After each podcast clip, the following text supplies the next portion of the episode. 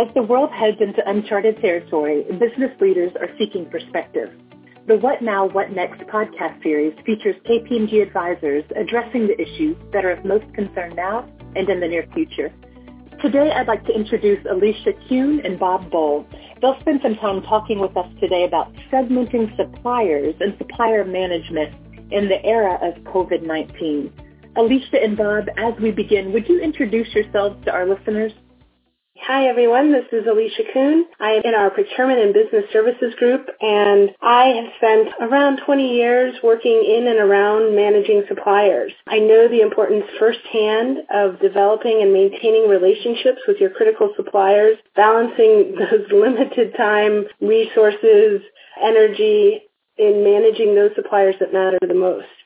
Recently, my co-presenter Bob and I have been working on enhancing our supplier management offerings for KPMG. And as we were working through it, it just kept resonating how much and how important a good supplier management strategy is during COVID-19.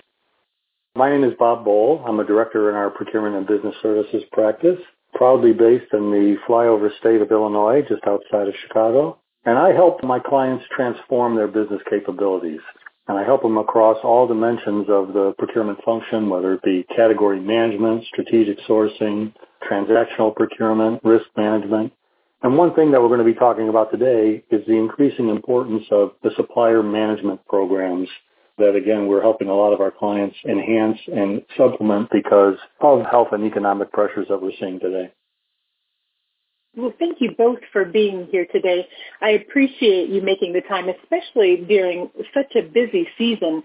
And I've got to tell you that of the podcasts we've recorded during COVID-19, those that discuss supply chains have been extraordinarily popular. And perhaps because as consumers, we can see the effects in our day-to-day lives of what happens when supply chains react during a time of crisis. I'm eager to hear what the two of you have to say. Today I'd like to start by asking, what are you seeing in the market? Alicia, maybe we can pitch this first question out to you. Why is supplier management such a hot topic with COVID-19 response plans? Ultimately, supplier management is all about making sure that companies receive the value that they spent millions of dollars contracting for, finding that right supplier and then contracting with them.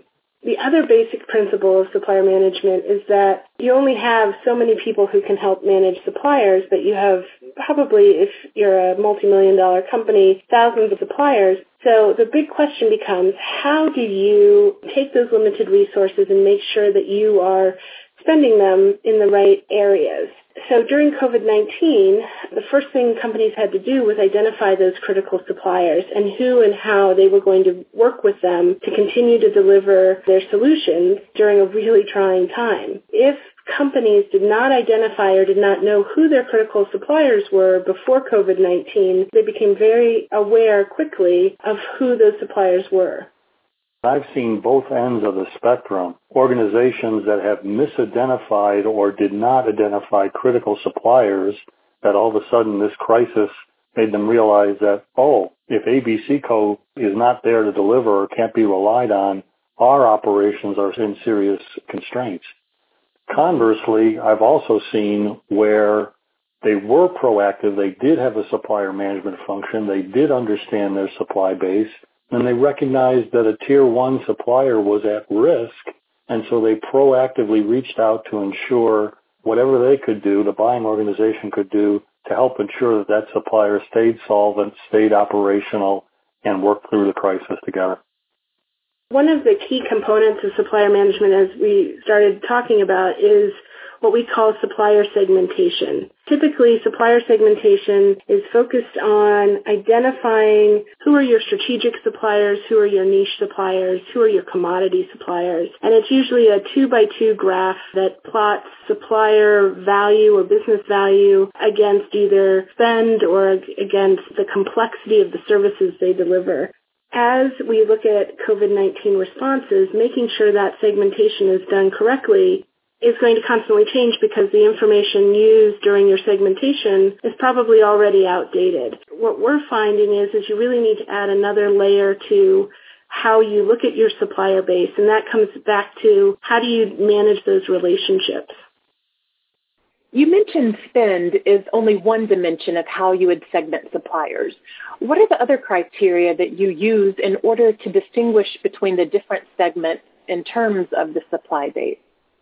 The companies that seem to be far ahead in responding to COVID-19 are those companies that not only looked at the data in terms of business value, but also looked at the relationship value that the companies brought. So the level of time and energy suppliers spent helping companies build business talking about, for example, do they keep pace with the changing market needs? It's a much more forward-looking process. So do the suppliers' goods and services directly help us be more competitive, grow faster, meet our strategic objectives? Looking at a much more forward-looking type of data or type of questions to help really truly segment your suppliers to prepare you for future market shocks. I think once you have this segmentation, you're then able to develop the appropriate management attention and operational techniques to again optimize the entire supply base. And what we're seeing is that supplier management programs cannot be resourced to the point where they're going to take over day-to-day operational activities or they're not going to supplant all of the business owner relationships that have been built up over the years. But what they can do is put the guardrails and the policies and procedures in place so that the organization does present a common face to the supply market and can become a customer of choice by their fair dealing and interactions with their suppliers. It's not a one size fits all. So it can vary by the criticality and strategic importance, like you said, Alicia, based on the business value being delivered and the relationship complexity that's involved in that discussion. Bob, as a follow-up to that, I'm curious if you can paint our listeners a picture of what good supplier management looks like during COVID-19. Certainly. So I think one of the things that we're seeing in the market today is that companies that had, I'll say, less formalized, more distributed supplier management models are moving to a more center-led model in terms of supplier management. Now that's not to say that these functions are centralized because they cannot be all things to all people, but they do set the policies and procedures and the approach so that they provide a consistent face to the marketplace whether you're talking about direct versus indirect spend or if you're talking about managing IT service providers or business process outsourcing firms or even professional services versus contingent workforce management, each type of spend also has different variations on the theme in terms of how those are most effectively managed.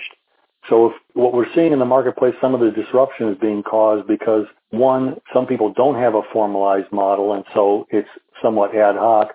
Or two, they have a model, but it is misapplied in a uniform fashion across a quite a different diverse supply base. And that's why we talk about how important having the appropriate supplier segmentation is in terms of getting people into the right mindset in terms of how much time and attention and formality I need to treat one supplier versus another.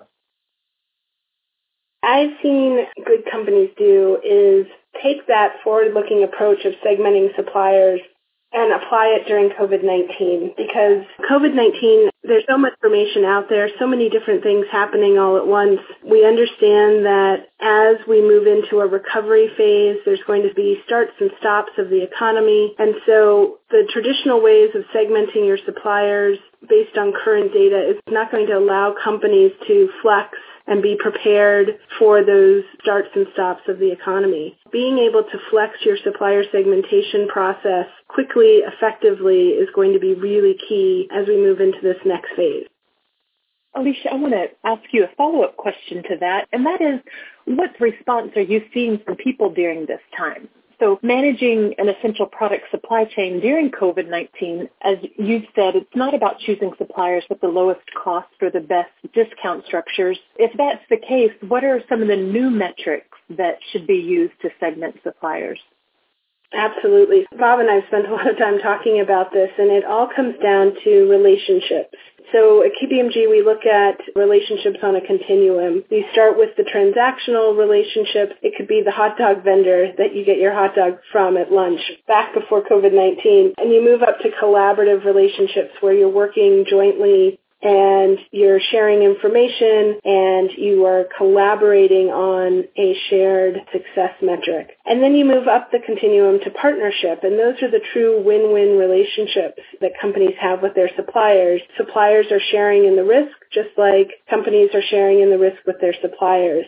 There are very few true partnerships in the supplier relationship continuum. Many companies use the word partnership probably incorrectly. And so during COVID-19, truly understanding who your partners are from your supplier base is going to be important and understanding what it means to be a partner. So for example, just asking for discounts from your partners doesn't cut it. You have to be willing, as Bob mentioned earlier in the discussion, you have to be willing to help those partners, those suppliers truly survive what's coming, what has already happened. And so being willing to work with them, giving them a seat at the table as you are planning out your supply chains. If we know that things are going to go two steps forward, one step back each time a, a region opens, having your suppliers at your planning table is going to be really critical to make sure that they are truly partnering with you and can help bring the best that they can bear to help get the solutions delivered.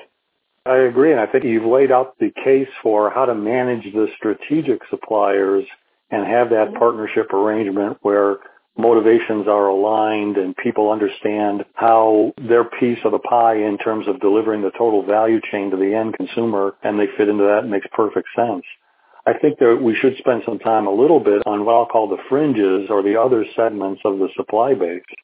So if I take a supplier that has low business value and relatively simple, straightforward transactional arrangement, that's fine. And as long as they're in that space, the only strategy I need to have in place is, oh, if something happens to them, I can find a, a substitute relatively quickly and straightforward. One of the issues is those type of companies are always trying to grow their share of our wallet. And so they'll move along the relationship complexity just by selling more of the low business value goods and services to our organization, then it becomes a little bit more tricky to say, oh, well, if they aren't available, I'm just going to switch and find another supplier because they're so large and they have so many tentacles into our organization. There you need a different approach in terms of, like you said, let's have an outreach and make sure that they're not going away. Similarly, there's companies that have high business value but not much reach. And so they're a niche player that while they're critical to one piece of our business or operations, they aren't that expansive. But on the other hand, there's not a ready supply of alternative products or services.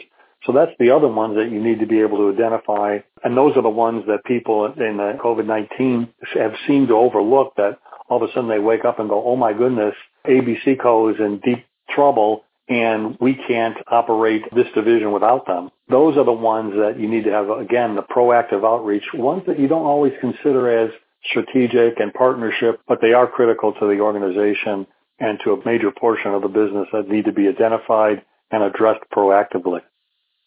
Let's camp out here for just a minute and let's continue talking about the idea of value as it relates to outcomes. You've just spoken about how during this time it's important to align suppliers to the value that they're able to deliver to your organization.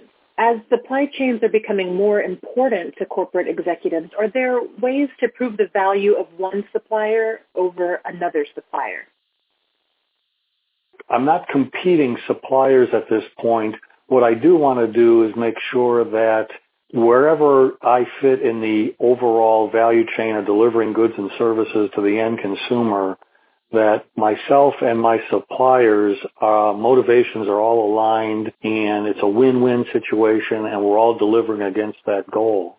In terms of the value, if I am anticipating a core business operation that I've outsourced to a supplier, I would like to make sure that I understand that they're in good financial condition and have the appropriate resources and have the ability to work remotely or whatever the constraint that they're currently experiencing might be, that they can still deliver against their value proposition and the overall value chain. That's how I see being able to segment. Again, if it's a supplier that's minor and I can swap out at any time, I'm going to spend less management attention and worry about those as opposed to correctly identifying where do I have to apply my scarce resources to optimize the overall value chain. Alicia, we've covered a lot of ground here and a wide range of supplier management topics. Would you mind summarizing for our listeners what you think are the key takeaways? Absolutely. I think the key message here is for companies to stop wasting valuable supplier management time and energy on the wrong suppliers. And in order to do that, they need to be able to identify their critical suppliers with a forward-looking segmentation approach truly understanding who their niche suppliers are, who their strategic suppliers are, who their replacements would be for commodity suppliers, and making sure that they understand the strength of those suppliers that are critical, making sure they have good relationship management practices in place with those key suppliers that are truly going to help them get through this COVID-19 crisis. So focusing their energies on the right suppliers in the right way truly building those relationships, enhancing them during this time, providing suppliers a chance to deliver on the promise that they were contracted for. Given the disruption in today's world and piling on top of that the things that the trends we've already been seeing around the Internet of Things and the big data insights and technology disruption that we're seeing, it is critically apparent that companies need to go to market with their supply base integrated in a sort of supplier-centric model in order to optimize the innovation and the creative ideas and the technology disruption that could be happening anywhere to deliver against the total value chain. Don't forget your suppliers. It's not just within the four walls of your organization, but let's extend that enterprise and make sure that all of us are rolling in the same direction to deliver value to our customers. Excellent. Well, Alicia and Bob, thank you for being here today and thank you for sharing your time and your insight. And to our listeners, thank you for joining us. We'll look forward to bringing you other insights from our KPMG advisors in our next edition of What Now, What Next. In the meantime, you can check out the other podcasts in our series at visit.kpmg.us slash COVID-19. Thank you.